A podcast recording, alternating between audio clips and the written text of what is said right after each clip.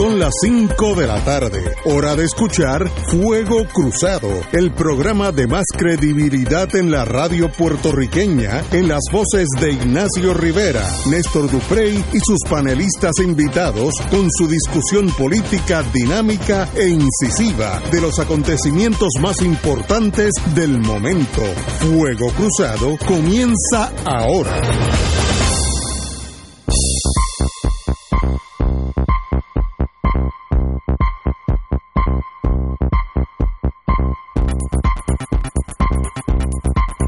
Back in the US of.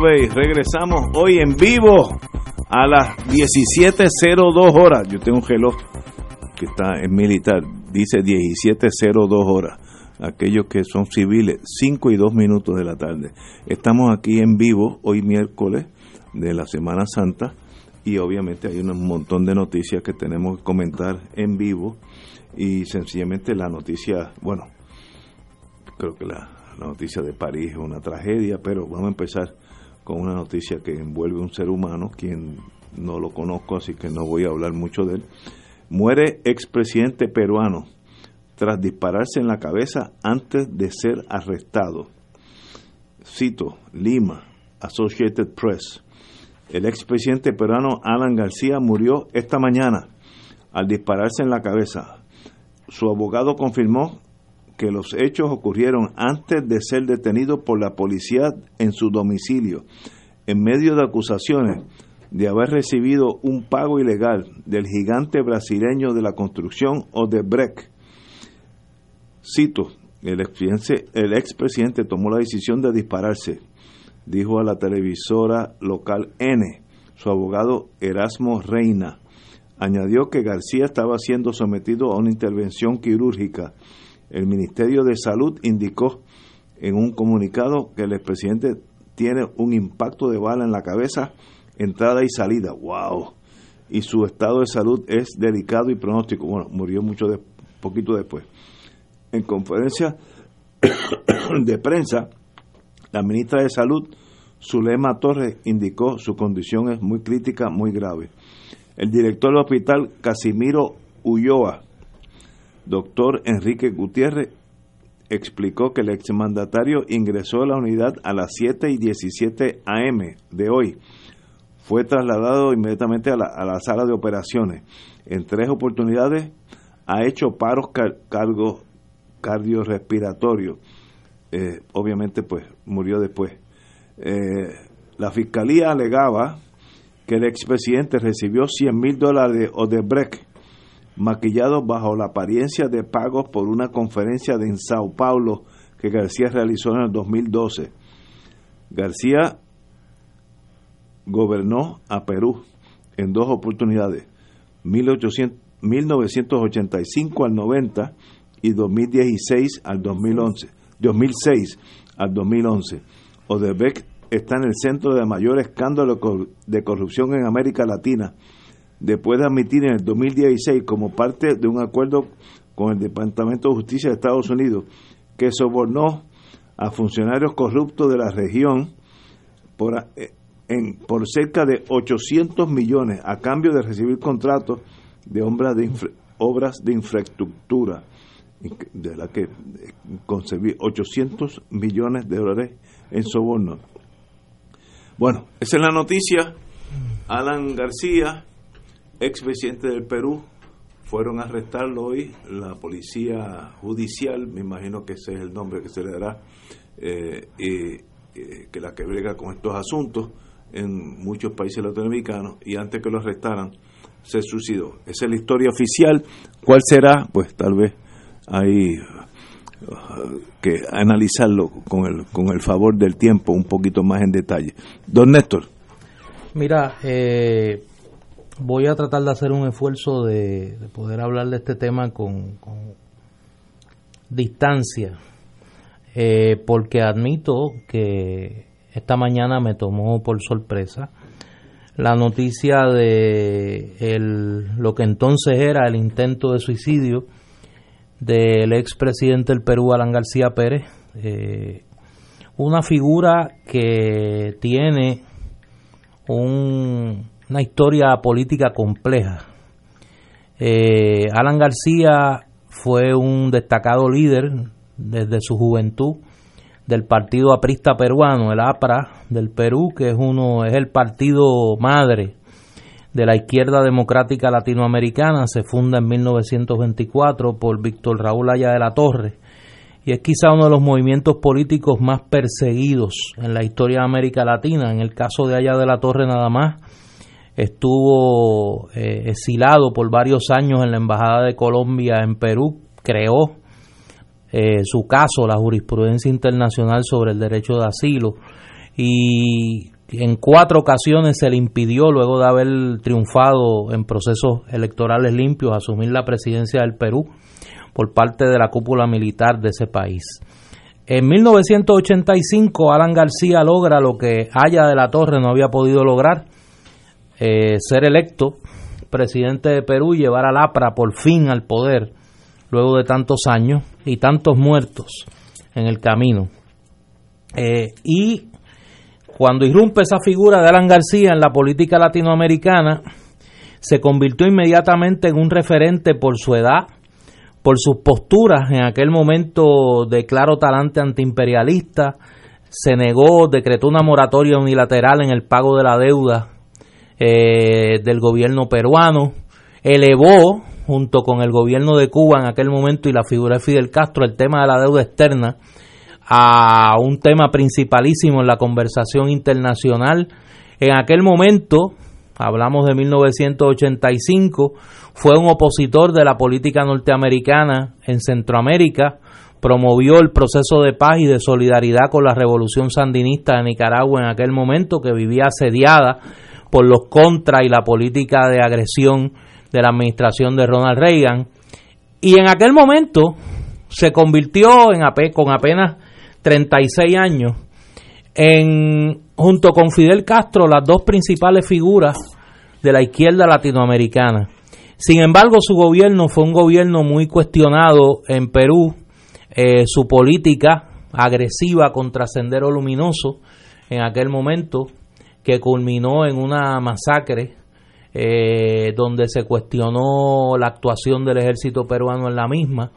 Una política económica que luego de tener unos, unos años, dos años de bonanza, producto del ahorro del pago de la deuda, pues entró a unos niveles de inflación muy difíciles de manejar y finalmente Alan García sale del poder eh, con una reputación política bastante lacerada.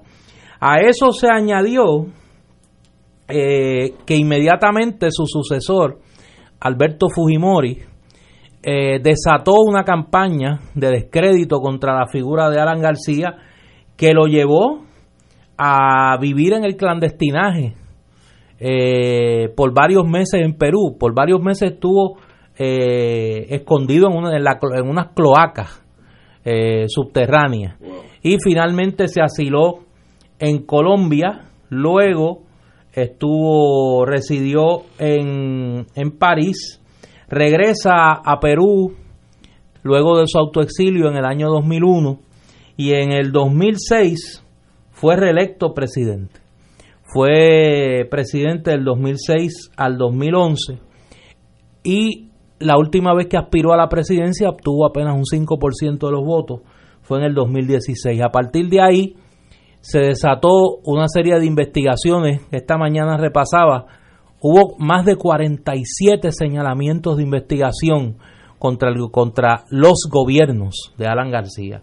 El más reciente, pues, el caso del Brecht, donde luego de haber comparecido a varias comisiones del Parlamento peruano, enfrentar un proceso judicial, eh, levantó la bandera de la persecución trató de asilarse en la embajada uruguaya, el gobierno uruguayo le denegó, le denegó el asilo y viajó a España desde donde había regresado hacía unos días al Perú para enfrentar un proceso eh, judicial. Desde enero estaba estaba allí y ayer se había eh, emitido una orden de detención preliminar contra él Sorprende que las expresiones que hasta anoche había hecho Alan García en su cuenta de Twitter eran expresiones bastante combativas. Esta mañana, sin embargo, eh, se presentó un fiscal del Ministerio Público peruano acompañado de la Policía Nacional del Perú a las 7 de la mañana, a las 7 de la mañana hora de Perú, 8 de la mañana hora de Puerto Rico. Eh, García y la policía que eh, le brindaba protección, pues cuestionaron a las autoridades el porqué de la presencia allí. Se sabía que se estaba en el proceso de diligenciar una orden de, arresto preventivo. Eh, García se, se metió en su habitación y lo próximo que se sabe es que cuando la policía logra entrar a su residencia lo encuentra sentado con un tiro en la cabeza. La policía lo llevó a el, al hospital, al hospital Casimiro Ulloa de Lima, donde luego de sufrir, como señalan ya los partes noticiosos internacionales, tres paros respiratorios y ser intervenido en varias ocasiones, finalmente muere alrededor de las 10 eh, y algo de la mañana eh, de hora de Lima, once y media aproximadamente, hora de Puerto Rico. La familia eh, de Alan García pues ha rechazado el velatorio de Estado que el presidente peruano ofreció y será velado en la Casa del Pueblo, el Comité Nacional del Partido Aprista Peruano en Lima y será enterrado el próximo viernes. Es una figura muy compleja. Yo tengo que decir que tuve la dicha, porque sí lo considero una dicha, de conocer a Alan García en 1994. Yo me encontraba en República Dominicana junto al licenciado Raúl Rodríguez Quiles, éramos invitados de la juventud del Partido Revolucionario Dominicano allí eh, a ser observadores del proceso electoral del 94. Allí estuvimos con nuestro amigo y hoy compañero de panel Fernando Martín.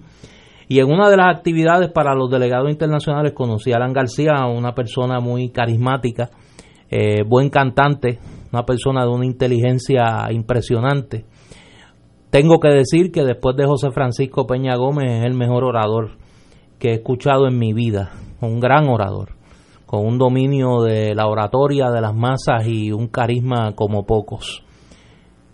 La historia levanta hoy una gran interrogante. ¿Fue Alan García un corrupto? ¿Fue Alan García una víctima de una persecución casi centenaria de los estamentos de poder del Perú contra el aprismo? y contra los dirigentes de ese partido político. Fue Alan García una víctima de sus colaboradores. Eso, pues lamentablemente, la justicia no lo va a poder resolver con Alan García vivo porque tomó la decisión de privarse de la vida. Eh, es una paradoja. Eh, es una paradoja y pues para mí es una situación muy compleja desde el punto de vista emocional. Tenemos que ir a una pausa y regresamos with Crossfire.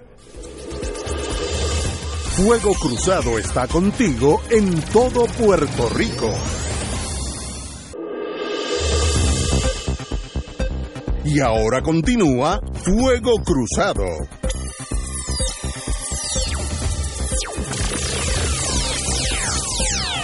Amigos, estamos a analizando la triste noticia de que el expresidente dos veces eh, del Perú, Alan García, pues la noticia oficial, y eso con el tiempo habrá que desmenuzarla, al tener conocimiento que había unos fiscales del Estado con una orden de arresto en su contra por corrupción de la compañía brasilera Odebrecht, eh, se suicidó las cosas para mí no son tan sencillas como así de aceptar eso, pero hay que, ya estamos a meras horas de la noticia, hay que darle un tiempito para que los investigadores o la prensa investigue qué realidad pasó en el Perú en la mañana de hoy, porque de verdad que se me hace difícil pensar que así de sencillo fue. Pero ya veremos. Marilu. Pues mira, como decía este mm, eh, Néstor, Adán García fue una persona un personaje muy importante en la historia política de Perú, porque fue eh, presidente en la mm, década del 80 y volvió a serlo 21 años más tarde, em, que ¿verdad? Pocas personas, pues tú puedes decir que luego de 21 años ocupan la primera, eh, la primera posición ejecutiva de un país. Eh, esto que ocurrió, pues es algo que se venía ya eh, rumoreando en el sentido de que pues estaba vinculado con esta empresa brasileña que comentábamos fuera del aire que tiene unos tentáculos que todavía no se sabe a dónde llegan porque hay información de que Odebrecht ha invertido 800 millones de dólares en 10 países para eh, sobornar funcionarios de cada uno de esos países y alcanzar entonces contratos eh, en, en esos países. Y ese ese esos tentáculos pues han tocado muchísimos países latinoamericanos incluyendo el Perú que es una una, un país de una gran inestabilidad política porque ahora mismo su anterior presidente, Pedro Pablo Kuczynski, también está preso por una eh, eh, acto de corrupción vinculado con, con, Odebrecht también. Hoy escuché eh, al, al, monitorear la radio peruana sobre el tema de, del suicidio de Alan García que Pedro Pablo Kuczynski está en intensivo con un caso severo de arritmia cardíaca luego de haber comunicado sus médicos y la clínica Mayo de Minnesota que era urgente su traslado para eh, efectuarle una intervención por un caso de afección cardíaca severa y el gobierno peruano le negó la salida.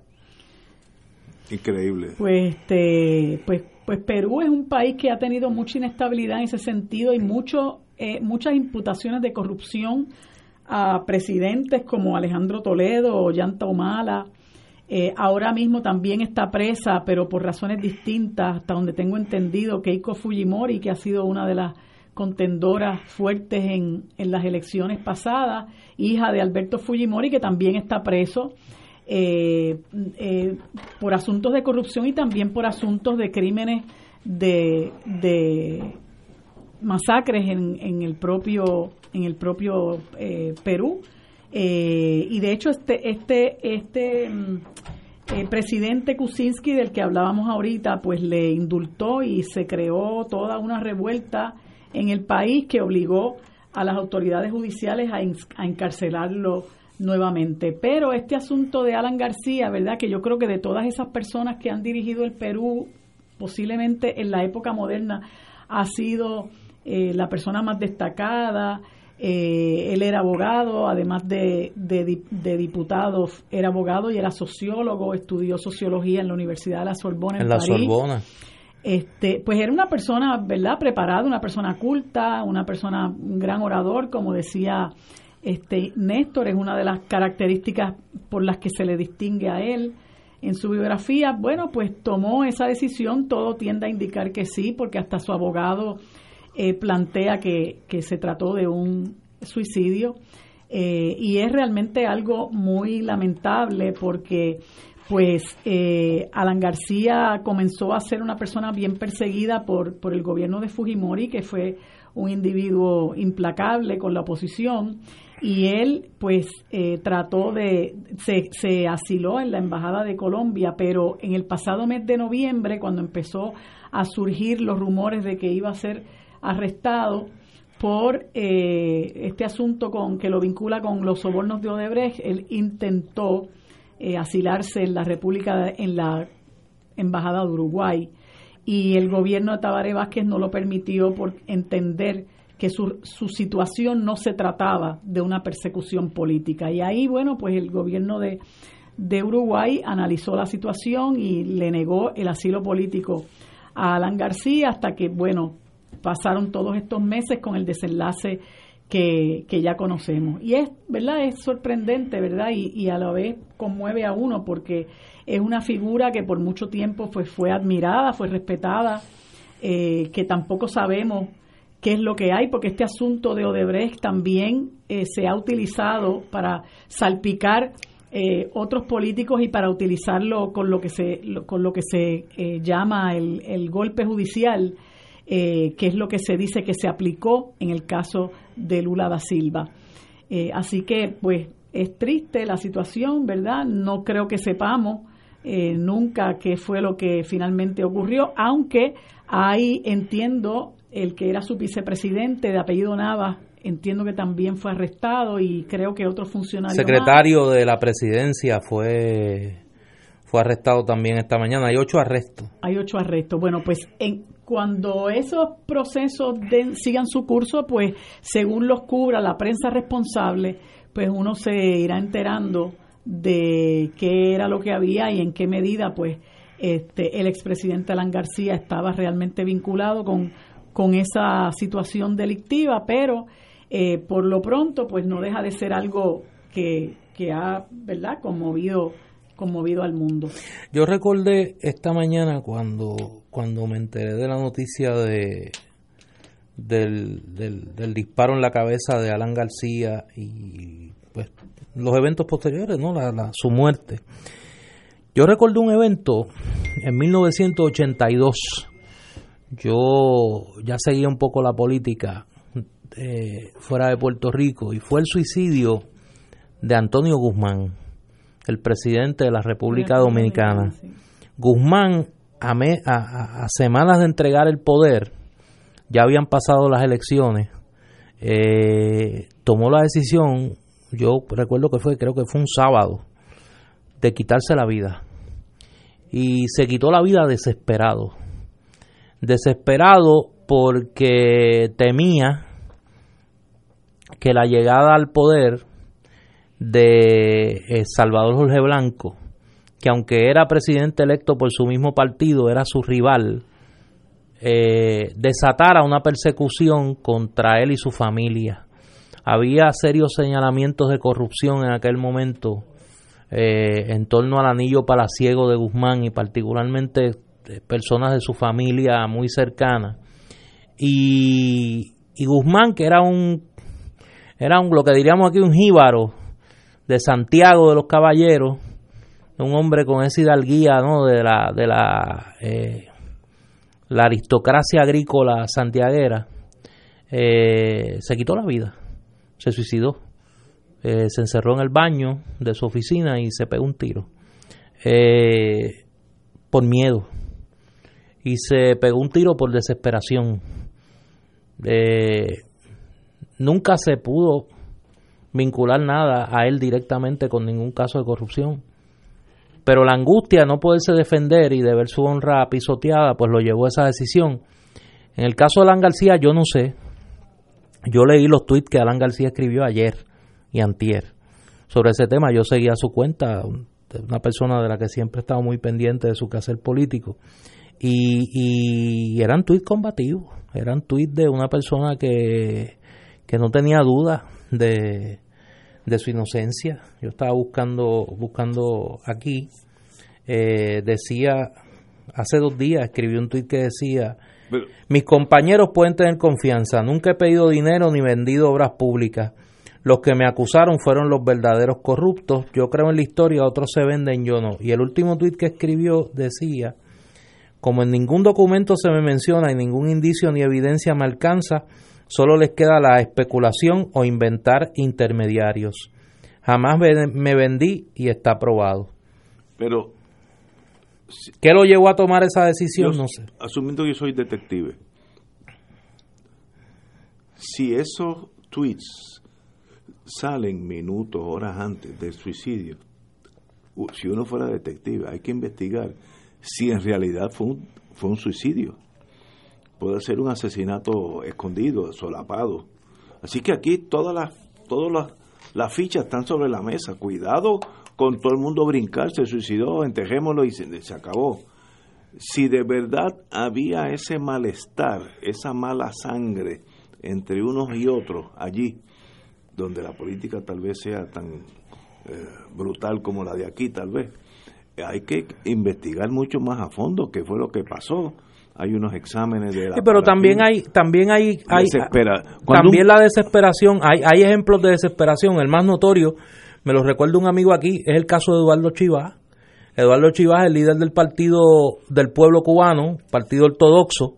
En 1951 eh, hace una denuncia contra Aureliano Sánchez Arango que era ministro de educación del gobierno de Carlos Prioso Carrá lo acusa de que Sánchez Arango había, se había apropiado de un dinero del Ministerio de Educación y había comprado unas fincas en Guatemala. Que eso era verdad. Eh, alguien de dentro del gobierno de Prioso Carrá le ofrece archivar las pruebas para poder sustentar su denuncia y luego lo deja, eh, no le entrega las pruebas. Y Chivas sencillamente cogió su revólver y se pegó un tiro en el aire. En su programa de radio los domingos en la CMQ, que era el programa de mayor audiencia en Cuba en aquel momento. Y Chivas, que todas las encuestas lo daban como el gran favorito para ganar la elección presidencial en Cuba un año después, en el 52, toma la decisión de quitarse la vida. de suicidarse. Eh, digo, Chivas no muere por el tiro, muere por la, la una infección producto de las heridas, de la, herida del, del, tiro. El tiro fue en el estómago. Eh, pero obviamente eh, su muerte deja a la oposición cubana descabezada en aquel momento y abrió la puerta al golpe de Estado de Fulgencio Batista eh, unos meses después. Pero te digo que eso fue un acto de desesperación. Eso fue un acto de desesperación. Salvador Allende eh, eh, Salvador Allende ese más toma la decisión cuando se ve acorralado que no puede no, no, puede no, no puede resistir más el golpe de estado se niega a aceptar la aceptar la, la oferta mexicana de salir de Chile no se rinde se suicidó. Ese es un caso más entendible. Yo no entiendo el suicidio es un acto de tal desesperación. Y antes que me empiecen a escribir. Que yo no, no, no lo entiendo. Porque cada vez que digo esto, ya la familia de Salvador Allende, digo que creo que deben saber un poco más y deben estar un poco más preocupados de su reputación que mucha gente en Puerto Rico. La familia de Salvador Allende aceptó que Salvador Allende se suicidó. Sí, sí, eso ya está aceptado. O sea, eso es un asunto ya, eh, por lo menos para la familia de Allende cerrado. Señores, tenemos que ir a una pausa. Son las 5 y 34. Vamos a una pausa y regresamos con Fuego Cruzado.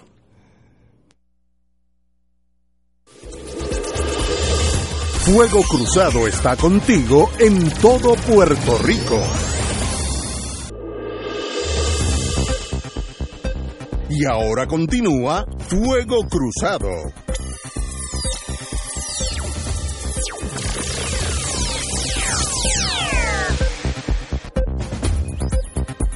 Amigos y amigas, esto tiene que ver con el compañero aquí a mi izquierda, pero nos acaban de informar que la Comisión Estatal de Elecciones certificó esta tarde el movimiento Victoria Ciudadana eh, para que comiencen el proceso de levantar las firmas de los endosos, que este es el, el, paso uno, el, el primer escalón de la escalera larga es el paso uno, que es que te permita la Comisión Estatal de Elecciones te certifique como una entidad con potencial de ser partido político a cambio de que obtenga los endosos que son alrededor de 50 mil.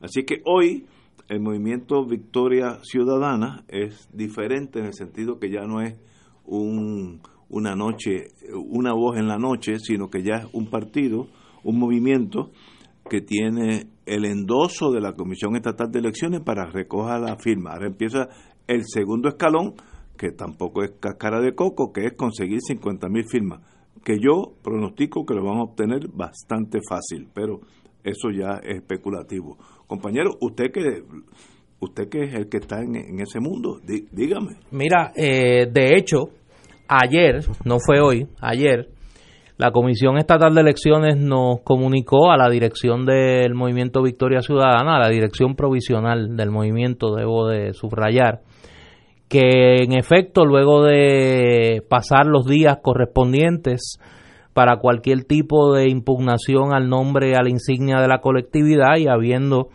eh, analizado los documentos radicados por el Comité Coordinador Provisional, el programa, nuestra agenda urgente y el compromiso ético, eh, la directiva provisional y demás, pues que cumplíamos con los requisitos que establece la ley electoral de Puerto Rico para poder comenzar el proceso de recolección de endosos para eh, poder llegar a la papeleta, que es la meta de este comité coordinador provisional.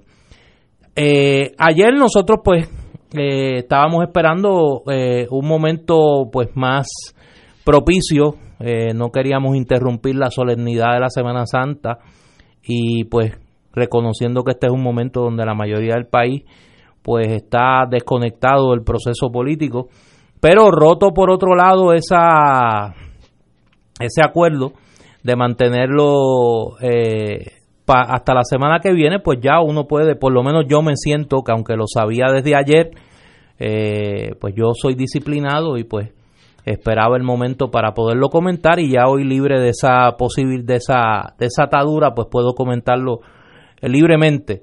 Ahora, pues lo que corresponde es que Victoria Ciudadana eh, radique eh, ante la comisión la lista de los notarios ad hoc que vamos a tener para poder procesar esos endosos y que ya la semana que viene, cuando la Comisión Estatal de Elecciones vuelva a sus labores, luego del receso de Semana Santa, pues comenzar el proceso de eh, recolección de endosos, donde próximamente pues anunciaremos el cuándo y el cómo vamos a comenzar el mismo. Pero lo importante es que aquellas y aquellos que quieran colaborar con el movimiento Victoria Ciudadana se comuniquen en nuestra página, en las redes sociales, nuestra página web, nuestra página de Facebook, nuestra cuenta de Twitter, para que así puedan accesar y hacer dos cosas. ¿Qué usted puede hacer ahora mismo por Victoria Ciudadana? Para los que me preguntan, usted puede hacer dos cosas.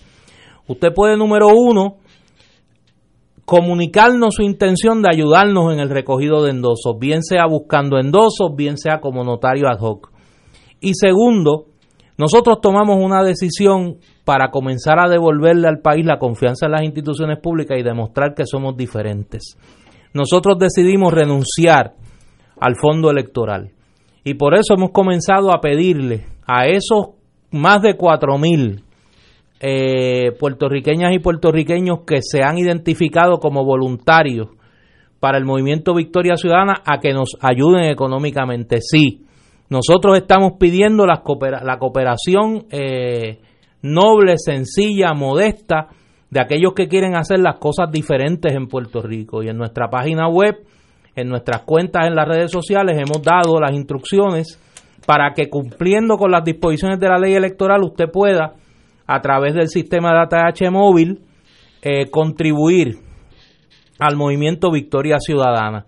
En los próximos días nosotros, la dirección, nadie, lo vamos a anunciar todos, en la dirección colectiva de Victoria Ciudadana vamos a anunciar los pasos concretos que vamos a dar para comenzar el proceso de organización y el proceso de recolección de los 47 mil y pico de endosos, que obviamente vamos a recoger muchos más, para lograr llegar a la papeleta, inscribir a Victoria Ciudadana y devolverle esa franquicia a las ciudadanas y a los ciudadanos para que ellos escojan los hombres y las mujeres que van a encabezar la revolución en la punta del lápiz que va a lograr Victoria Ciudadana en la urna electoral. Victoria Ciudadana no es de nadie. Victoria Ciudadana es de todos. Victoria Ciudadana no es el partido de A, ni el de B, ni el de Z.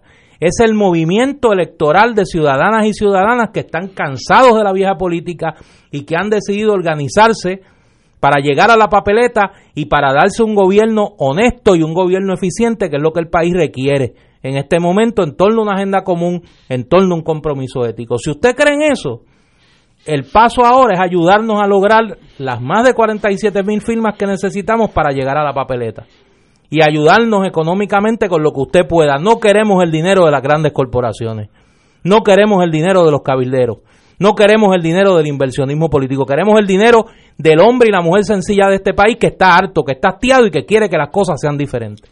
Tenemos que ir a una pausa y regresamos con Marilu Guzmán. Fuego Cruzado está contigo en todo Puerto Rico. Y ahora continúa Fuego Cruzado.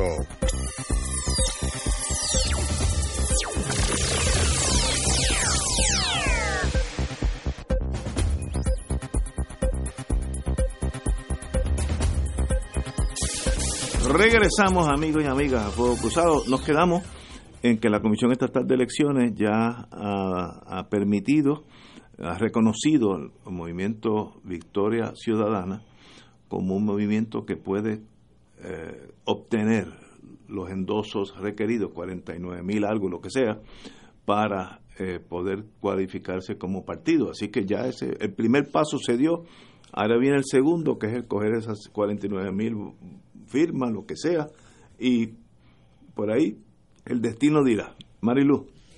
Pues mira, yo se lo había dicho ya a Néstor, se lo había comentado a otros compañeros, incluyendo a la querida amiga Marcia Rivera, que estaba dispuesta a recoger endosos, porque es lo que en este momento puedo hacer, ¿verdad?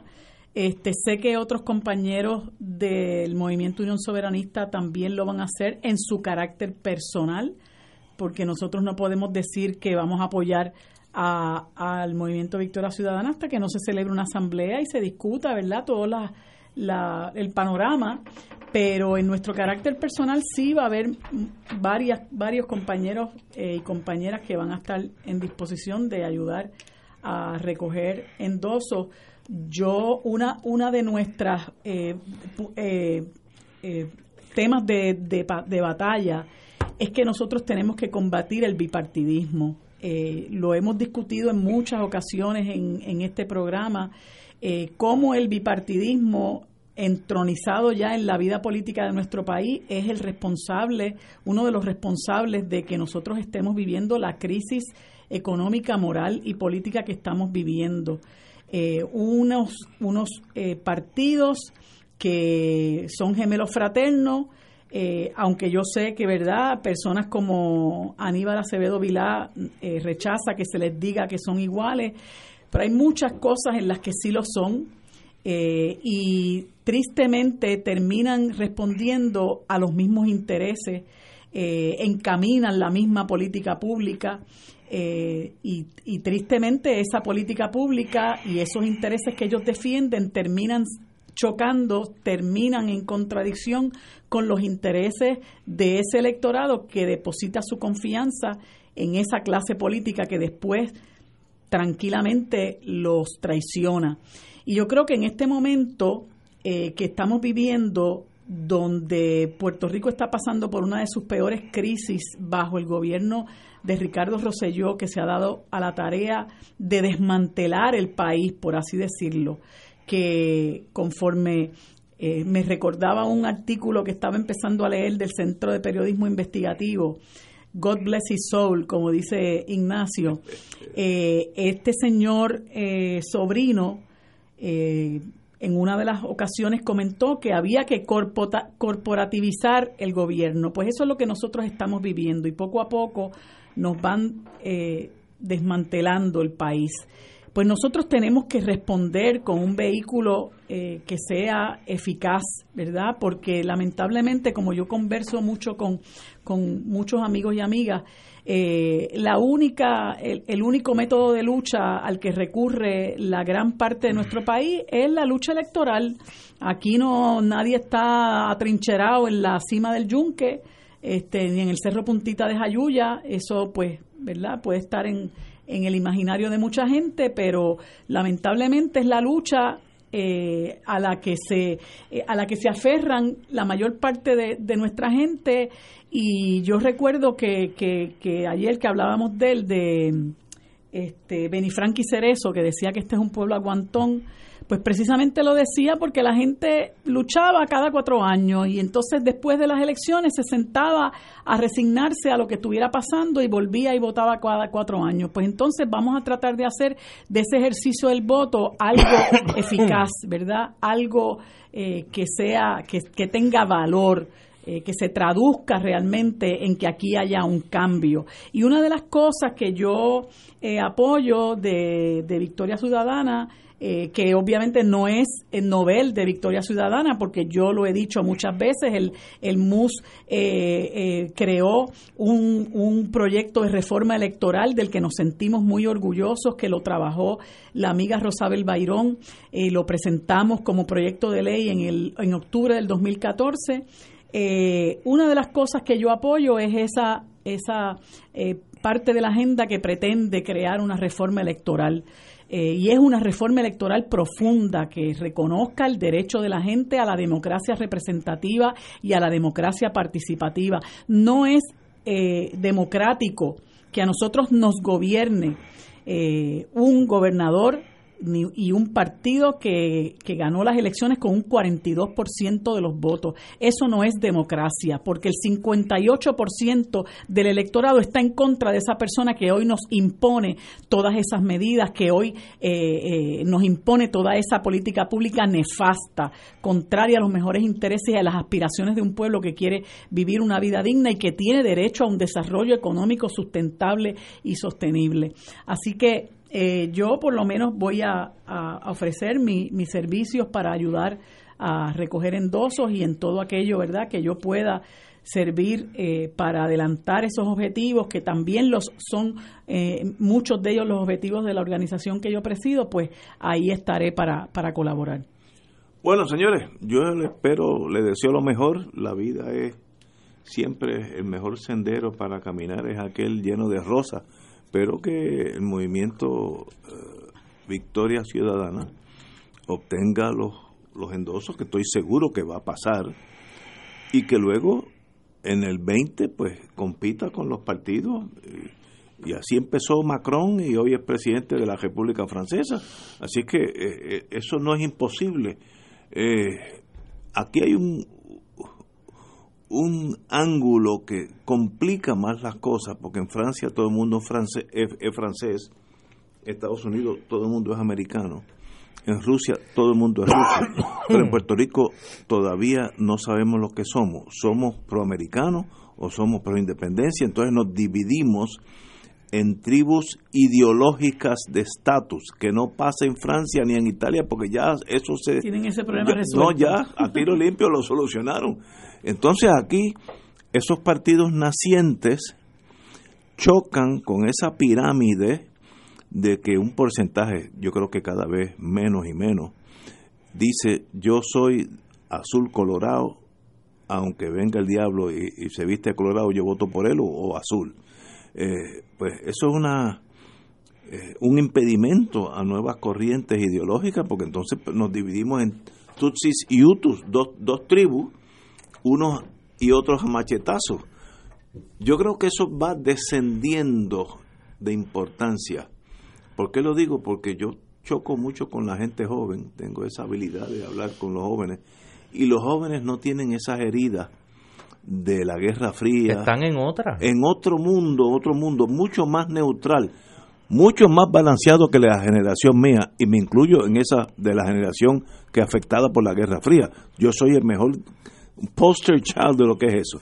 Pero qué bueno que la juventud es diferente. Pero mira, yo creo que una de las eh, de las rupturas importantes que marca Victoria Ciudadana de otros movimientos políticos en el pasado reciente es que nosotros hemos evitado dos tentaciones eh, que han tenido otros movimientos políticos en el pasado en Puerto Rico. En cuanto al tema del liderato, nosotros no somos un partido en torno ni a un caudillo ni a una caudilla, si es que eso está bien dicho. Este no es un partido que gira en torno a una persona, este es un partido donde un grupo de personas, muchos de carácter fuerte, muchos de experiencias políticas diversas, hemos decidido anteponer cualquier diferencia al propósito común de impulsar una agenda urgente que la hemos esbozado y que la seguiremos discutiendo públicamente y a un compromiso ético que todos los que militen en Victoria Ciudadana tienen que suscribir para ser parte del movimiento. Y lo segundo es que en cuanto al tema del estatus, que es un tema divisivo, no hemos asumido una de las dos posturas tradicionales, o, ser un partido de estatus, o sencillamente decir que el estatus no está en issue como han hecho otra gente. No, no, nosotros hemos dicho, Puerto Rico es una colonia y el problema colonial hay que resolverlo. Y nosotros estamos ofreciendo un mecanismo procesal para atender ese tema, que es la Asamblea Constitucional de Estatus. En cuanto al tema de cuáles son los objetivos del movimiento, no es llevar a nadie a ningún sitio, es llevarnos a todos a cumplir una agenda común a cumplir esa agenda y devolverle al país la confianza en su gobierno. Yo la, yo he tratado de, de sintetizar en una consigna muy sencilla. Yo estoy en Victoria Ciudadana porque quiero un gobierno honesto y eficiente. que funcione. Yo creo que si nosotros logramos eso, nosotros habremos hecho una gran revolución política en Puerto Rico. Y en ese sentido va a depender mucho de que el país se abra otra vez a, la esperanza, va a depender mucho de que se rompa la apatía. Yo le, le digo a la gente cuando me preguntan, el principal enemigo de Victoria Ciudadana no es ni el PNP, ni el Partido Popular, ni el PIB, que de hecho han sido muy cooperadores y tengo que decirlo los tres en este proceso. No han puesto impedimentos mayores a que Victoria Ciudadana dé este segundo paso para llegar a la papeleta. Me alegro. El principal adversario de Victoria Ciudadana es la apatía, la desesperanza, el escepticismo, el cinismo de un sector considerable de nuestro pueblo que con mucha razón ha perdido la fe en la posibilidad de que desde el proceso electoral pueda haber cambios políticos en Puerto Rico. Y yo creo que el gran reto nuestro es ese. ¿Cómo nosotros vencemos eso? Siendo diferentes. Mientras menos nos parezcamos a la vieja política, más posibilidades tenemos de romper el ciclo de desesperanza que, eh, que tiene secuestrada la voluntad de mucha gente en Puerto Rico. Vamos a seguir con este tema una vez que son las seis de la tarde, así que tenemos que sesionar aquí por unos minutos. Fuego Cruzado está contigo en todo Puerto Rico.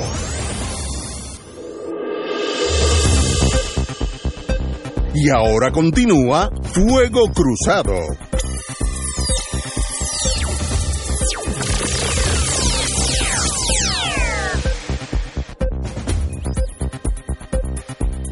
Regresamos, Marilu. Pues quería aprovechar para anunciar eh, una actividad que vamos a tener que a mí me llena de mucha ilusión y es para mí como, eh, ¿verdad? Como un regalo eh, hemos logrado, gracias a la mm, intervención del amigo Néstor Duprey, tener el próximo jueves 25 de abril a las 7 de la noche en la Casa Soberanista un conversatorio con una de las personas que yo más admiro, que es nuestro laureado escritor Eduardo Lalo.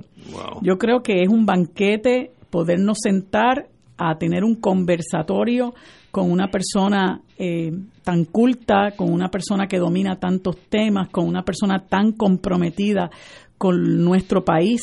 Eh, y de esa conversación no pueden salir nada más que cosas buenas. Eh, así que es una manera extraordinaria de nosotros poder compartir con, con una, un personaje tan eh, importante de nuestra literatura, de nuestra vida como pueblo. Y los invitamos a todos el jueves 25 de abril a las 7 de la noche en la Casa Soberanista frente a la Placita Roosevelt acá en Atorrey para que compartan con nosotros eh, el conversatorio con el amigo Eduardo Lalo y va a estar de interlocutor quien nos ayudó a coordinar lo que es el amigo Néstor Duprey. Así que no se lo pierdan. ¿Cuándo es esto? El jueves que viene, 25 de abril, a las 7 de la noche. Y nosotros queremos tener el auditorio lleno para honrar a uno de nuestros mejores escritores, eh, eh, Eduardo Lalo. ¿En dónde? En la Casa Soberanista, frente a la Placita Rubén. Ah, pues, de aquí caminamos. Seguro. Tú terminas aquí te vas para allá. Yo me voy a arriesgar a tener en público eh, algunas de las conversaciones que tengo en privado con el amigo Eduardo Lado. Muy bien, muy bien. Así que eso va a ser el jueves a las 7. En, en torno a Victoria Ciudadana, no, tal vez estoy hablando de más o me estoy eh, hablando antes de tiempo. No me metas en problemas, es lo único que te pido. Eh, eh, en aras de nuestra amistad. No, pasó la etapa, no, ya pasó. La Comisión Estatal ya autorizó coger la firma. Eso es un hecho histórico. Sí, ya está. Y, esta es mi especulación, eso no va a dar gran problema para ustedes. Eso yo espero que no. No, yo es que yo conozco mi pueblo, eso eso va a pasar. Ahora, tú puedes tener dos metas como un movimiento nuevo en Puerto Rico. Un partido de profundidad general, gobernador, eh, senadores por acumulación, por distrito, alcaldes, toda esa parafernalia que son cientos de personas, o puede ser un, movimiento dirigido como un francotirador a tener presencia en el Senado o en la Cámara y tal vez concentrar la, fuerza ahí con miras, si se dan los factores, a, tener el swing vote, el, el, partido, como, como en Europa, el, el, partido que aunque sea minoría puede eh, correr el gobierno eh, yéndose de un lado del otro. Son dos visiones totalmente disímiles a lo que debe ser el partido eh, nuevo, Victoria Ciudadana, pero no tengo idea cuál es la visión de ustedes, si es que eso ya se determinó o no. Mira, eh, mucha gente a mí me pregunta cuando, cuando hablan del proyecto político que representa Victoria Ciudadana, por ejemplo, el tema este de las candidaturas. Nosotros dejamos claro cuando anunciamos esta iniciativa que la prioridad en este momento es inscribir el movimiento, que el movimiento llegue a la papeleta. Lo segundo es que una vez eso se dé, este comité coordinador provisional va a llamar a una asamblea, a la asamblea constituyente del movimiento Victoria Ciudadana, para que esa asamblea tome la determinación del tema de las candidaturas. Sí hay una, un solo requerimiento de la ley electoral. La ley electoral exige que los partidos por petición nominen al menos un candidato a la gobernación.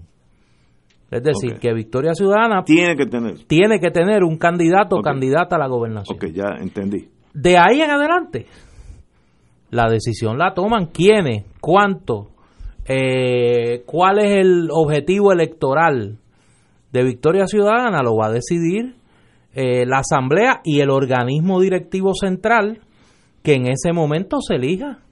O sea, nosotros como Comité Coordinador Provisional tenemos una encomienda organizar, coordinar el proceso de inscripción, que Victoria Ciudadana llegue a la papeleta.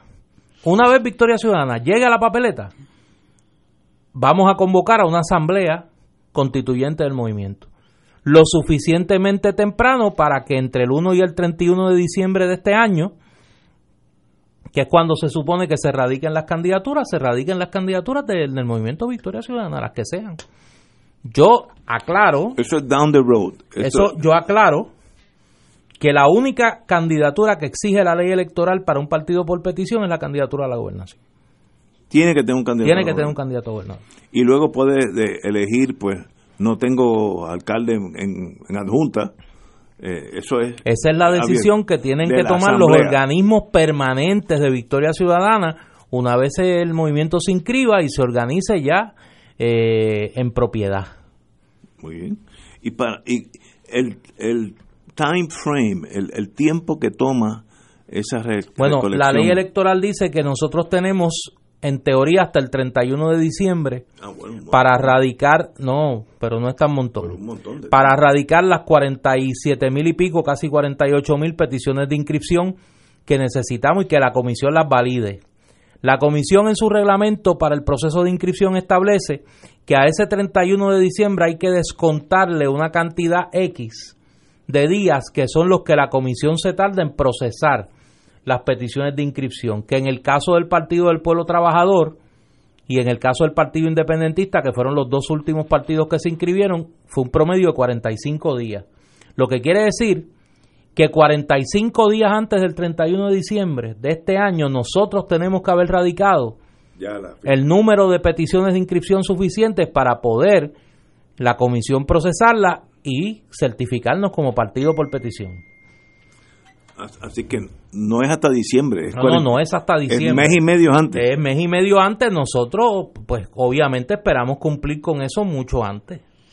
Nosotros esperamos cumplir con eso mucho antes, de forma tal que en el segundo semestre del año podamos culminar la organización del movimiento y se pueda celebrar esa asamblea constituyente para tener organismo directivo central y organismos a nivel eh, de todo Puerto Rico permanentes y que esos organismos tomen las determinaciones sobre el tema de las candidaturas y sobre el programa de gobierno, más allá de las indulgentes que vayamos a presentarle al electorado de cara a noviembre del 2020.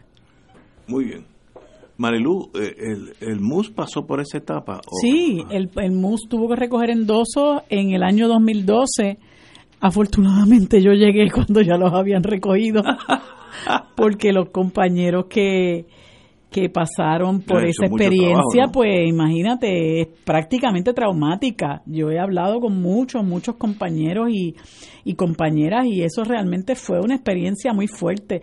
Lo que pasa es que yo confieso que yo estaba en las gradas observando y me interesaba mucho este el, el movimiento, eh, pero me mantuve observando, ¿no? Y dije, bueno, eh, es posible que hasta vote por, por, por el movimiento Unión Soberanista y recibí, ¿verdad?, la, agradable invitación que me hizo el entonces comisionado electoral del MUS, el licenciado Julio Fontanet, para que eh, aspirara a la candidatura por, eh, por la comisaría residente y pues decidí aceptar el reto y la verdad que no me arrepiento pero pues fue una de las experiencias más maravillosas que yo he tenido en mi vida.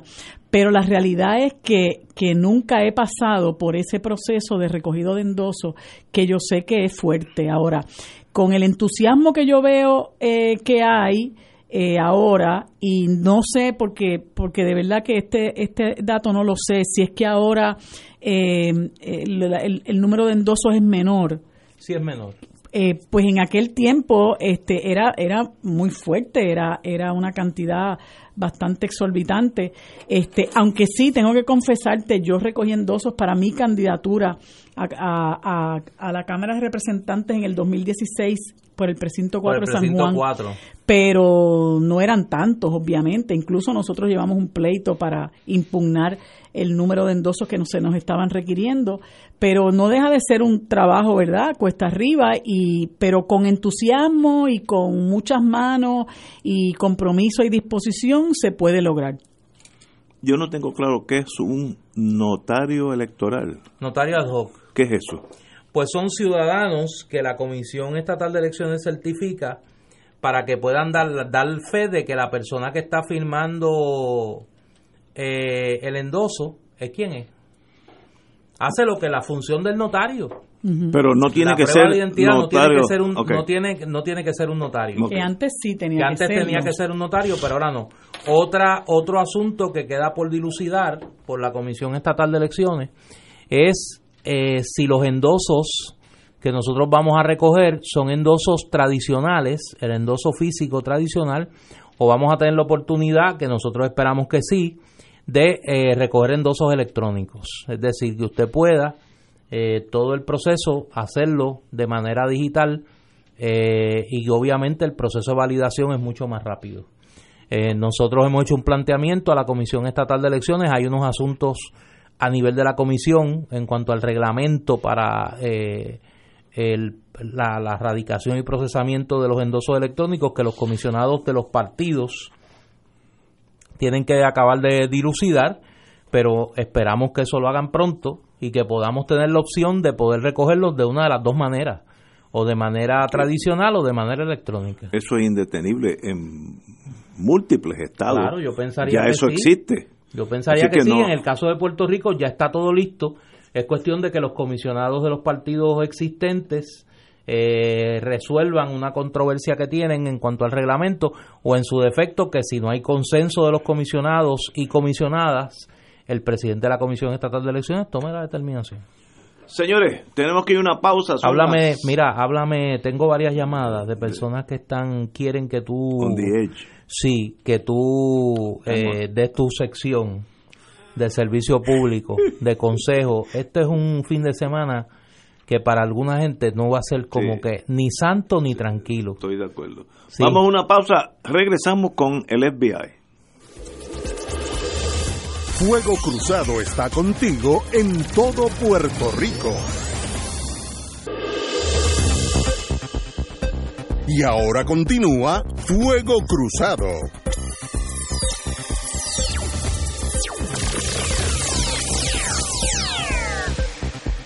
Back in the US Ahora como un servicio público de fuego cruzado a decenas de ciudadanos que en este fin de semana tienen algunas preocupaciones, ansiedades, eh, expectativas ante las noticias recientes.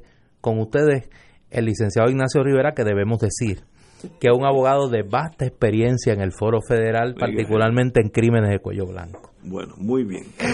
Pues voy a leer, porque yo me limito a leer de la prensa, porque yo, lo mío es humildad y tranquilidad espiritual. El agente especial a cargo del FBI en Puerto Rico, Special Agent in Charge en inglés, Douglas Leff, que ha estado aquí en este programa, informó amistosamente, eso lo añadí yo, que desde que lanzó un llamado a la ciudadanía para que cooperaran en la investigación que realizan sobre los empleados fantasma en la legislatura, han recibido muchas confidencias y cooperación de personas vinculadas a estos delitos. Traduzco al español. Ya la, ya la investigación está llegando a su fin, ya tienen personas que han citado, algunas pues deciden no decir nada, lo cual tienen perfecto derecho, otros han dicho, pues mire, yo no tengo nada que ver eso, pero yo sé tal cosa, eso también es un derecho que tiene todo ciudadano. Emplazamiento, el emplazamiento público lo hizo el agente Leff 28 de febrero pasado. Ese mismo día también indicó que buscaban identificar a las personas involucradas en el esquema que investigan a través de las instituciones bancarias. ¿Por qué? Porque a usted le pagan un cheque, usted deposita el cheque, usted le hace transacciones y ahí tú ves una cadena de, eventos que tiene que ver con ese dinero que te están pagando. Ahí, ahí, ahí en el pasado estoy hablando, hay empleados fantasmas que parte del sueldo se lo devuelven a los políticos que sean y eso pues hay unas transacciones bancarias que es fácil seguir ese pie. Eh, a raíz de esta revelación poco usual en pesquisas federales, Lev dijo en una conferencia ayer en la sede del Tribunal Federal que las conferencias que deseaban obtener habían llegado. En otras palabras, ya el caso está listo. ¿Quién se monta en la guagua o quién se queda a pie? Eso es lo que estamos dilucidando. Ese caso viene en los próximos 60 días. Eh, yo no sé mucho del caso, he entrevistado dos o tres clientes que lo han citado y eso es bien sencillo. Si usted no tiene nada que ver, pues no tiene nada que ver. Pero si usted sabe algo, tiene dos opciones. No decir nada, yo tengo derecho a la no incriminación, que lo pone, lo pone usted entonces como un posible target, como un blanco de esa investigación, o mire, yo sé tal, tal cosa, y a cambio de eso el abogado suyo puede negociarle una inmunidad que eso pasa a cada rato en Puerto Rico, mucho más de lo que la gente piensa. Y usted continuará con la vida caminando sin haber sido pasado por ese trauma de ser arrestado, las esposas, salir en la prensa, ir allá, el magistrado, eh, ir a juicio, que aunque salga bien es un calvario. Eso viene. Y nadie en Puerto Rico, yo estoy seguro, nadie en Puerto Rico eh, ni el Lunatic Fringe puede endosar es que un político tenga empleados fantasmas, que en realidad te doy la clasificación X4, pero en realidad tú nunca sales de Ciales porque tú te quedas allá velando mis intereses políticos o económicos en Ciales. Eso pues, se da a cada rato. Aquí y en los Estados Unidos y en los países más avanzados del mundo es ese pillaje de influencia se da siempre, pero es un delito. Eso viene ya mismo, en 60 días más o menos eh, tendremos que venir aquí a hablar de quienes arrestaron, a quienes no, etcétera, etcétera. Eh, lo que he oído, y usted sabe que yo oír siempre hay un hay que rebajarle un 40% de lo que uno oye, como que no es no es la verdad. Lo que he oído es que puede haber puede haber políticos de ambos partidos, lo cual sería hasta beneficioso porque así no hay la, la cosa tribal de que, mira, acusaron a aquellos porque eran azules o colorados. No, miren, que los que estén envueltos del partido que sea los acusen y por ahí va eh, el señor Douglas Leff, que es bien agresivo, tiene agentes investigadores hace tiempo, más de dos años, en, en, tracking, siguiendo el, rastro a esta corrupción gubernamental. Puerto Rico es una de las pocas jurisdicciones, no es la única, de las pocas que tiene un sector del FBI dedicada a corrupción gubernamental. Eso pues nos pone en la página de Cheo, pues mire, eh, it is what it is. Así es que, pero muy bien, que acusen a los que tengan que acusar y que salgan inocentes los que son inocentes. Así que en ese sentido yo soy neutral en este momento. Marilu. Bueno, alguno de ellos a lo mejor te toca a ti. Después. Y eso pues, ¿verdad? Un consideration. Pero, usualmente los que me tocan a mí son los inocentes, fíjate. Yo ah, tengo esa cosa. Es verdad. Que casi nunca. Fíjate, yo pasé eso por alto. te tocan los inocentes. No, mira, eh, en serio, yo a mí no me, no me interesa si los atrapa el FBI, si los atrapa la policía de Puerto Rico. Eh, yo lo que creo es que el país ya necesita y le urge que aquí se empiece a combatir la corrupción, pero de verdad. Y francamente, eh, el país tiene mucha desconfianza en, en lo que es la Fiscalía Federal, porque se han visto unos casos y se han visto unas situaciones donde se ha este, como que se ha mirado un poco para el lado. la, el caso que yo usualmente siempre este, traigo a colación es el caso del alcalde de Gurabo. Ya, va para, ya este señor va para tres años de arrestado. Lo arrestaron después de las elecciones del 2016. Son cargos de corrupción soborno en, el, en la utilización de fondos públicos en, en, en va Gurabo. va por juicio en estos meses. Y, y va para tres años, pero sin embargo Anina Dross, en cuestión de nada, estaba presa, sin fianza y ya está cumpliendo. Y entonces uno ve, ¿verdad?, estas, estas varas con las que mide la Fiscalía Federal y uno pues también este, tiene que, que sospechar y tampoco puede entregarles a ellos toda la, la, confianza del mundo. Pero este señor Douglas Leff hizo unas expresiones en, en el Nuevo Día donde dijo, ¿verdad? Y, y si él lo dice de esa manera, se está jugando su credibilidad, que también, ¿verdad? Está un poquito ahí este, en, en remojo por, por, por eh, eventos anteriores, pero él dice, este caso va a ser muy fácil para nosotros probar que ellos no hicieron nada por servir al pueblo de Puerto Rico, o sea que efectivamente eran empleados fantasma. Vamos a probarlo muy fácilmente, así que vamos a poder hacer este caso en tiempo bien breve. Pero si recibimos suficiente cooperación, es posible que vamos a establecer más de la red de conspiradores que originalmente sabíamos.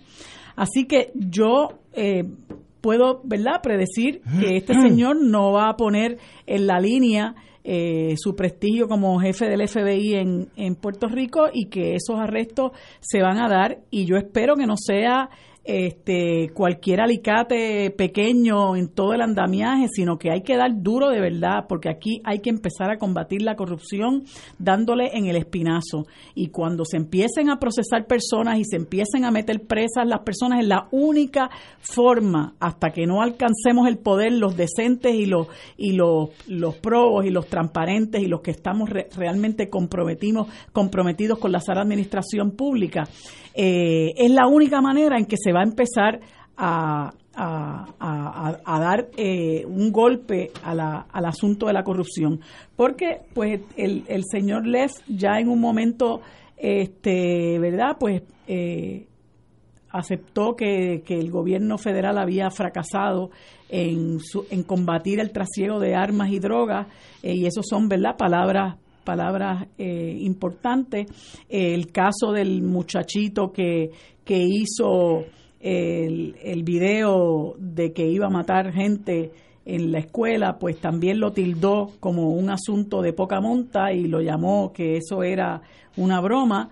Este, también los allanamientos a la torre municipal, eh, pues ¿verdad? En el caso de, de, la alcaldesa, pues son cosas que uno, ¿verdad?, ve con cierta suspicacia.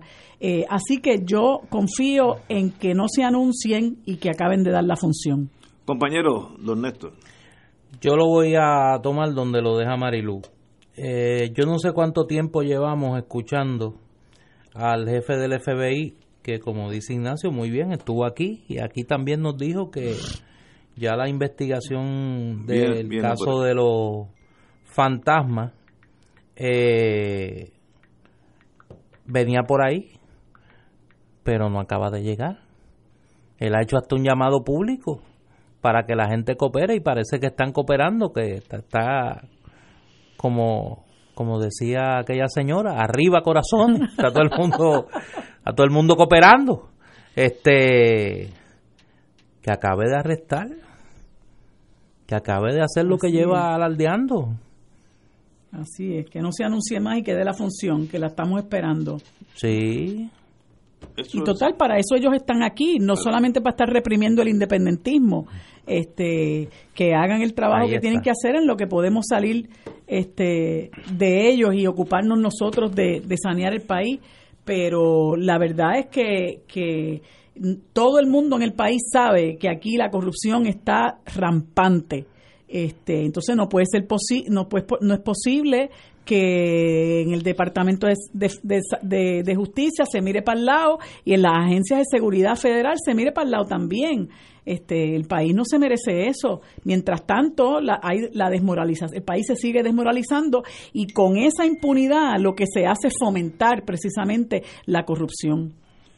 Estamos de acuerdo, esperemos que las acusaciones vengan y que se sostengan en los tribunales y si son inocentes que se hagan inocentes y si son culpables pues que sean culpables. Te hago una pregunta. La, vida es sencilla. Te hago una pregunta eh, como a manera de consejo en esta semana, este fin de semana santo.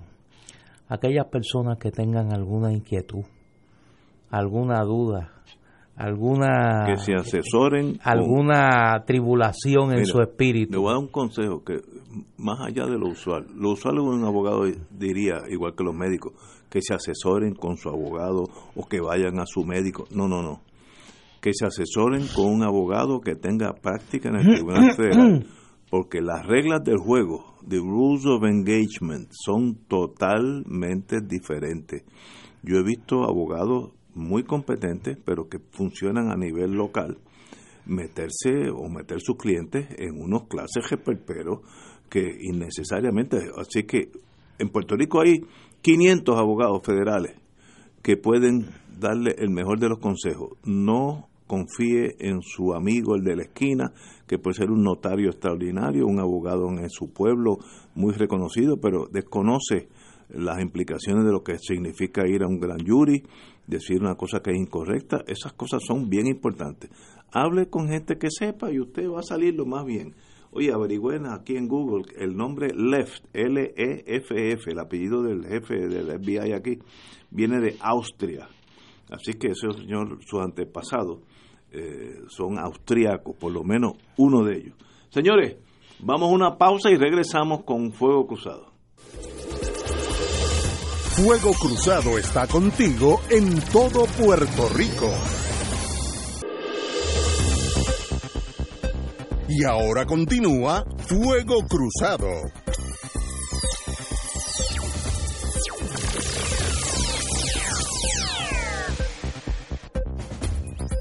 Compañero. Sí, este fin de semana, siendo fin de semana mayor, eh, no está Librería El Candil en Ponce eh, exenta de celebrar actividades. Y este próximo sábado, sábado santo a las 3 de la tarde, se va a presentar en Librería El Candil un libro más que adecuado para esta, esta semana y este fin de semana, y que es quizá una de las reflexiones teológico-políticas más importantes que se hayan hecho desde Puerto Rico con mirada ancha al continente y a la región.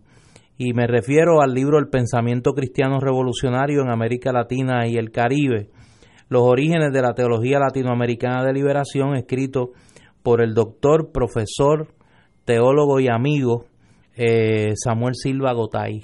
Este libro, eh, que repito, es una eh, edición actualizada de lo que sin duda es ya un clásico en el pensamiento teológico político continental, será presentado por los queridos amigos el profesor José Enrique Lavoy y el profesor Gary Gutiérrez Renta. Eh, el libro va a estar obviamente disponible allí y me parece que es una oportunidad más que, más que pertinente para profundizar sobre un tema que, la reflexión obliga y que eh, tiene en este texto quizá uno de sus instrumentos más eficaces para así hacerlo. Repito, Este sábado a las 3 de la tarde, la presentación del libro El pensamiento cristiano revolucionario en América Latina y el Caribe, los orígenes de la teología latinoamericana de liberación del profesor, doctor y amigo Samuel Silva Gotay y la presentación va a estar a cargo de los profesores y también queridos amigos nuestros, el profesor Los Enrique Lavoy y el profesor Gary Gutiérrez Renta. Esto es el sábado a las 3 en Librería El Candil de Ponce. Amigos míos, continuamos con Fuego Cruzado. La UPR, nuestro alma mater, entra en competencia por la APP que va a manejar la escuela de policías. Eh, las escuelas de policía pueden ser de la misma policía o pueden estar a cargo de universidades. En, los estados hay de esas dos vertientes, así que las dos son aceptables, son correctas, pero nosotros estamos en la transición de irse de Gurabo, eh, que padece todas las penurias que padece las instituciones de puertorriqueñas, falta de fondos, etcétera, etcétera, y enmarcarse dentro de un currículum de una universidad. Hay tres, tres universidades que están interesadas. Eh, hay una, la National University College, yo no sé cuál es esa, la Universidad de Puerto Rico, que es nuestro alma mater, y el, la, la Universidad Ana Geméndez, que es la que lleva en Gurabo, por allá tiene algo parecido ya. Vamos a ver, el gobernador yo creo que correctamente dice, no tengo problema que sea la Universidad de Puerto Rico, pero compite en igual de condiciones con las otras dos y que gane el que mejor oferta haga. ¿Y tú le crees eso? Absolutamente. ¿Tú crees que compiten en igualdad de condiciones? No, yo estoy totalmente seguro. ¿De verdad? Sí. ¿Tú crees en serio? haber caído del alto de un olivo. No, del alto, eso es no, ¿Tú crees? Si la, yo estoy seguro, si la Universidad de Puerto Rico presenta algo no matizado con todas las burundangas que hay adentro, allá hay eh, como Mónaco, hay unos reinados que, que nadie puede tocar. Eh, yo sé que Ana Geméndez, para ser sincero, está bien interesado en eso y está hace años que está dirigiendo su fuerza a tener un currículum de primera pues si son los mejores que se lo lleven. Pero si es la UPR o esta otra National University, que yo no la conozco, ¿cuál es? Ni sé dónde está. Pero que gane el que sea mejor. La vida debiera ser así. Si hay otros factores metidos por medio, pues, pues le, descontamos de la decisión correcta. Debe ser una decisión en mérito, donde los cadetes van a ser mejores entrenados. Y así de sencillo es la vida. Eh, y donde sea, pues ahí pica la bala, la, la dije bala. La Pero vuelvo. ¿Tú crees que en ese film? Absolutamente. En ese film la Yupi compite. Yo tengo confianza en la intelectualidad de la UPR, porque allí están para mí. Sí, pero eso, no, no, confianza, confianza en la UPR yo tengo también. Eso es en ese film. Eso es given, En ese film. Porque no está la Intel. Oye, no. Vamos a estar claro, la Intel no está en ese mira, interesante. No, Por eso. No me había... Pero tú crees que en ese film la Yupi compite en ventaja. Yo estoy totalmente seguro. Sí. Va a ser un fair deal. Si me nombran a mí eh, de lo, del jurado, escojo la mejor que sea. No importa de, por dónde pica la bola. Sí. Así que si te nombran a ti. y yo, Pero tú no crees que ahí va a haber un kangaroo court. No, hombre, no. Es que ustedes... Que ya ese sobre, mira, ese sobre está marcadito. Ustedes brincan unas conclusiones. Sí, ese sobre. Uh, dame la. Ustedes dos como que no tienen. Dame la G. y dame la M. ¿Qué dice? Pues. Muy bien, muy bien. Ya eso está claro. No. La tragedia es que este gobernador, que le debe su primer empleo a la Universidad de Puerto Rico, que dijo que iba a ayudar a la Universidad de Puerto Rico, ahora ponga a la Universidad de Puerto Rico en una condición de desventaja y él lo sabe. Y él sabe por qué la UPR está en una condición de desventaja en ese, en ese campo. Imagínate tú. Y ese fue el que la iba a ayudar. Suerte que él iba a ayudar. Seguro. Si no la llega a querer ayudar. no, y entonces eh, este señor eh, se atreve a decir que la, la Junta es la responsable de los recortes y de la situación que está enfrentando la universidad. Cuando él, desde su primer plan fiscal que, le que presentó, contemplaba recortes presupuestarios y aumentos en las matrículas que se le iban a poner a los estudiantes. No ha sacado la cara por la universidad en nada.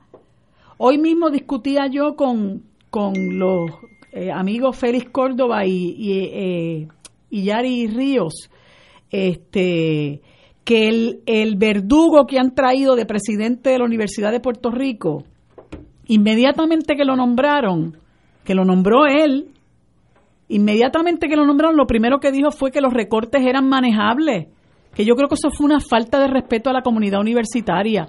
Entonces, es una persona que viene de los Estados Unidos, que no tiene ningún vínculo afectivo con nuestra universidad.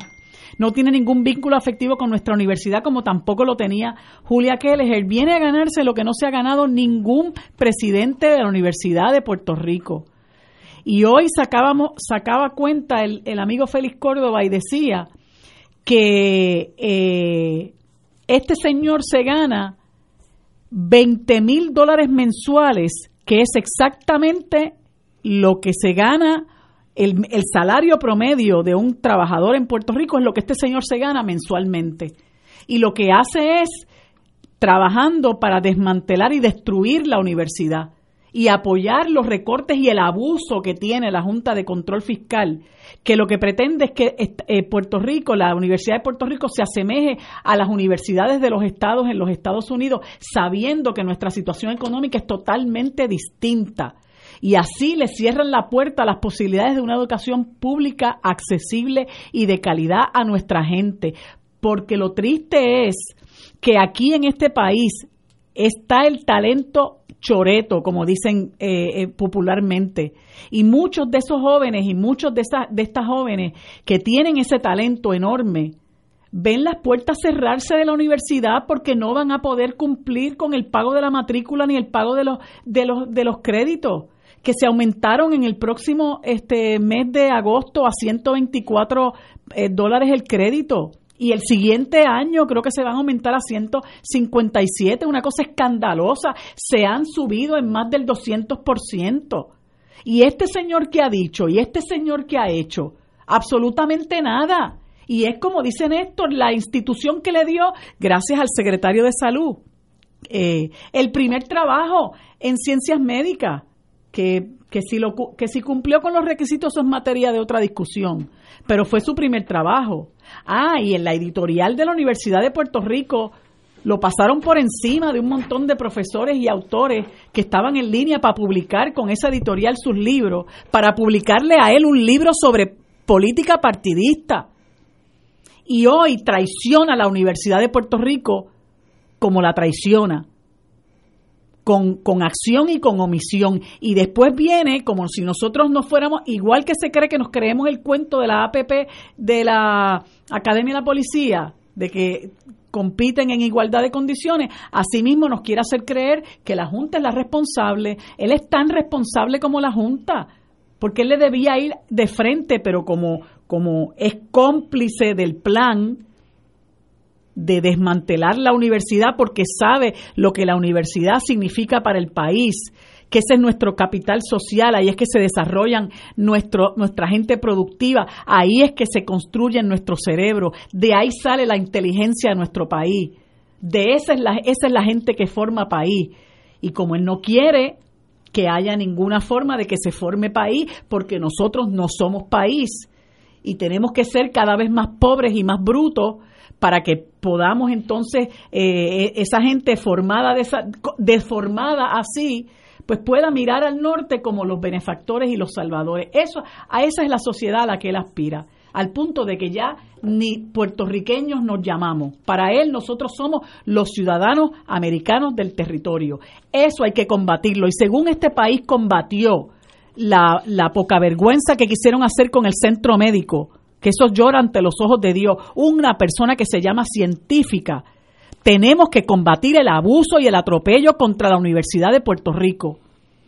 Y ahorita estaba leyendo un tuit del amigo Eduardo Batia donde criticaba precisamente que el gobernador dijera públicamente, le echara públicamente la culpa al, a, la, a la Junta. Y todos sabemos que eso es mentira. Ahora, hay que emplazar al Partido Popular también, porque bastante timorato que está en la defensa de la universidad.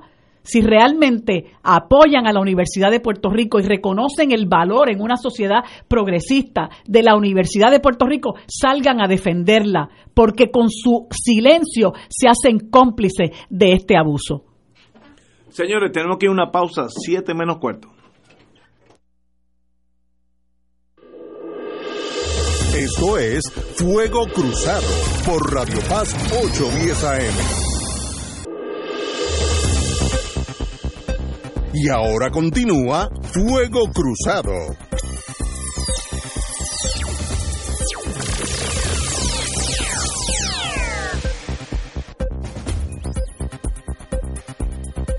Back in the US of A, la Comisión Estatal de Elecciones liquida el caso de los vagones, furgones en mi caso, con palmaditas en la mano.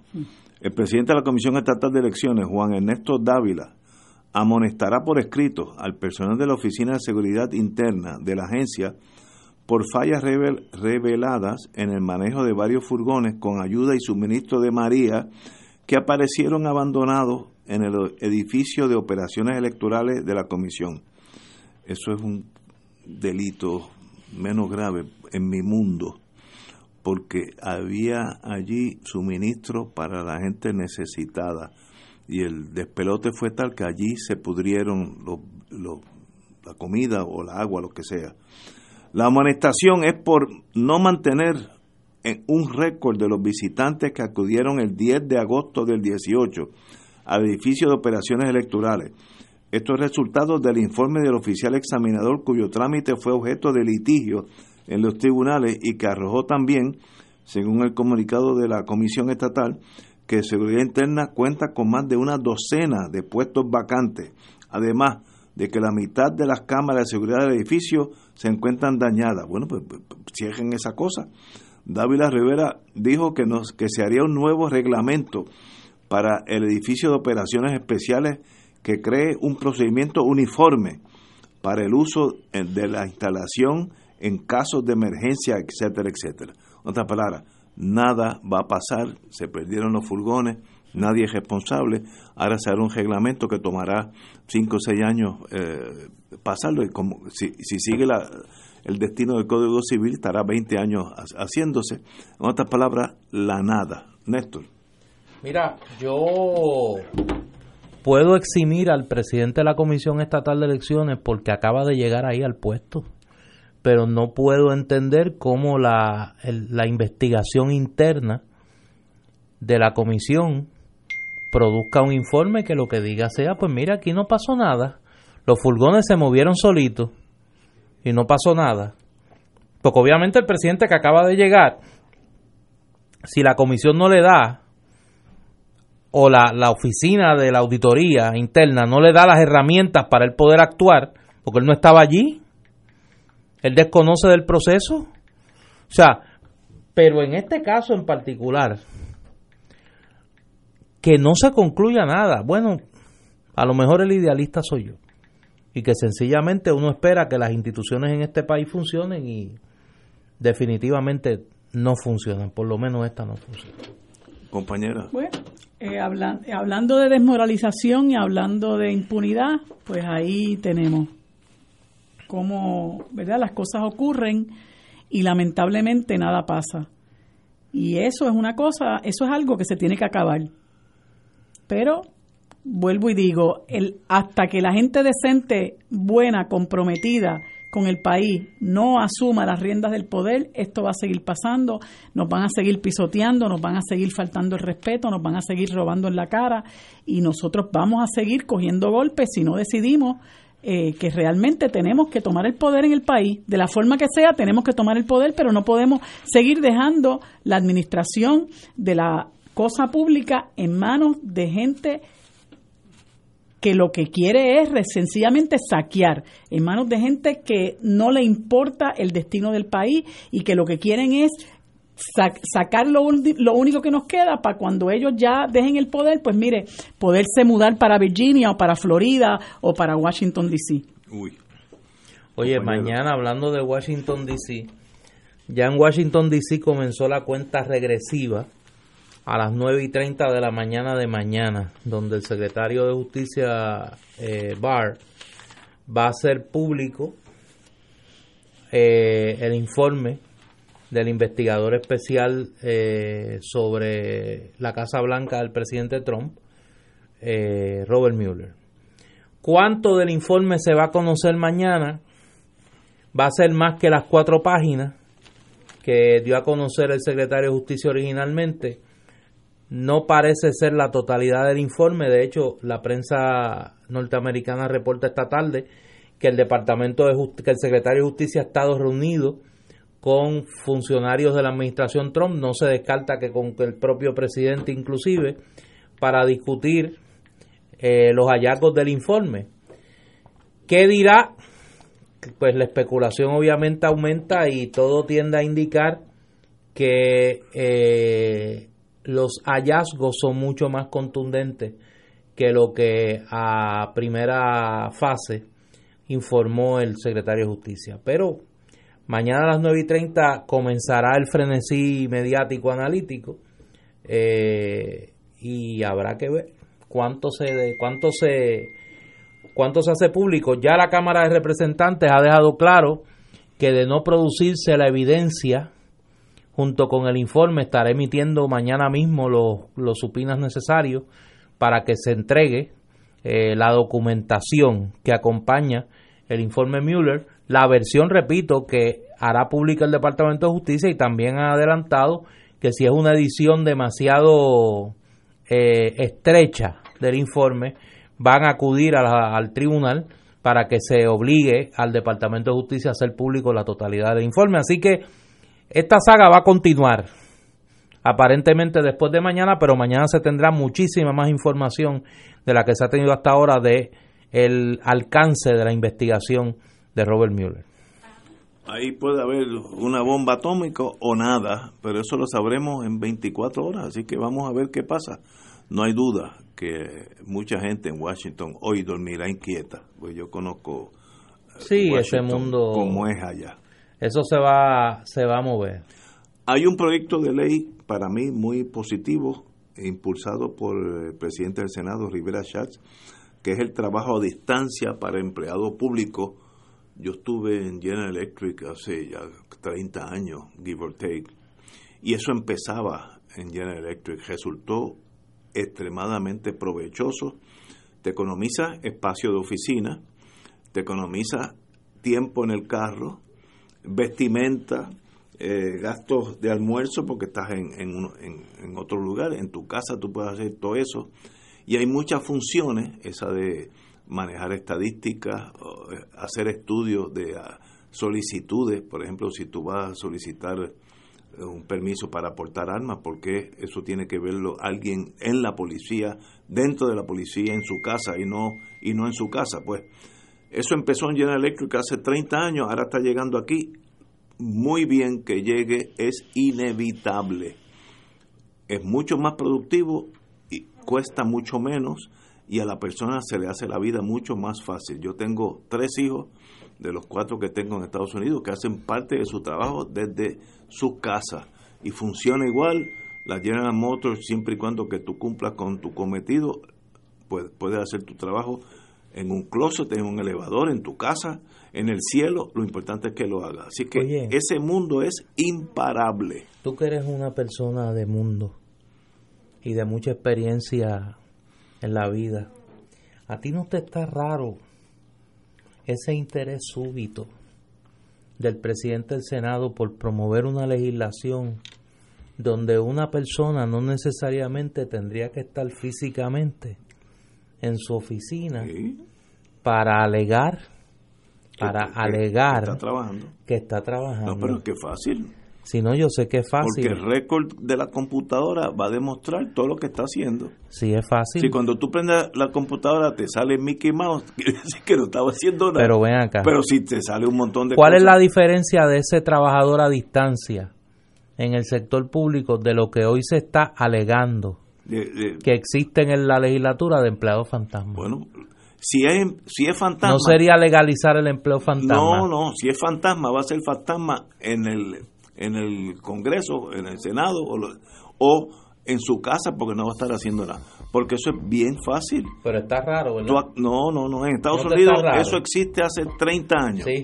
Y en Europa, es más, yo me acuerdo que General Electric se lo empezó a copiar de ahí, o de Francia o de Alemania. Así que eso hace 40 años, estamos, pero qué bueno que llegó, aunque sea poco a poco. Y ah, ah, que habrá sus pillitos, ahora los hay. ¿Tú crees que cuando tenga una computadora en su casa no va a haber uno que otro pollito? Pero esa es la excepción. Casi todos los empleados, eh, casi no. La gran mayoría, 99% de los empleados públicos son buenas personas y honestos. Así que no, no, espérate, oye, estoy hablando de estas cosas ya. No, te están Ya, llamando, ya. pues claro, porque es que Señores. se le verá costura a la bola. Oye, importante. We have to go. Mañana, hoy Fuego Cruzado eh, recesa Hasta el lunes. con motivo de la Semana Mayor hasta el próximo lunes. E independientemente de sus creencias, presencia o ausencia de ellas, eh, haga un espacio para la reflexión. Eso nunca está de más. Nunca está de más. Nunca está de más y un poco de aire para la conciencia siempre viene bien. Marilú, nos vemos el martes, si Dios quiere. Nosotros regresamos el lunes. El lunes. y Solidaridad con el que sufre siempre. Eso no falla.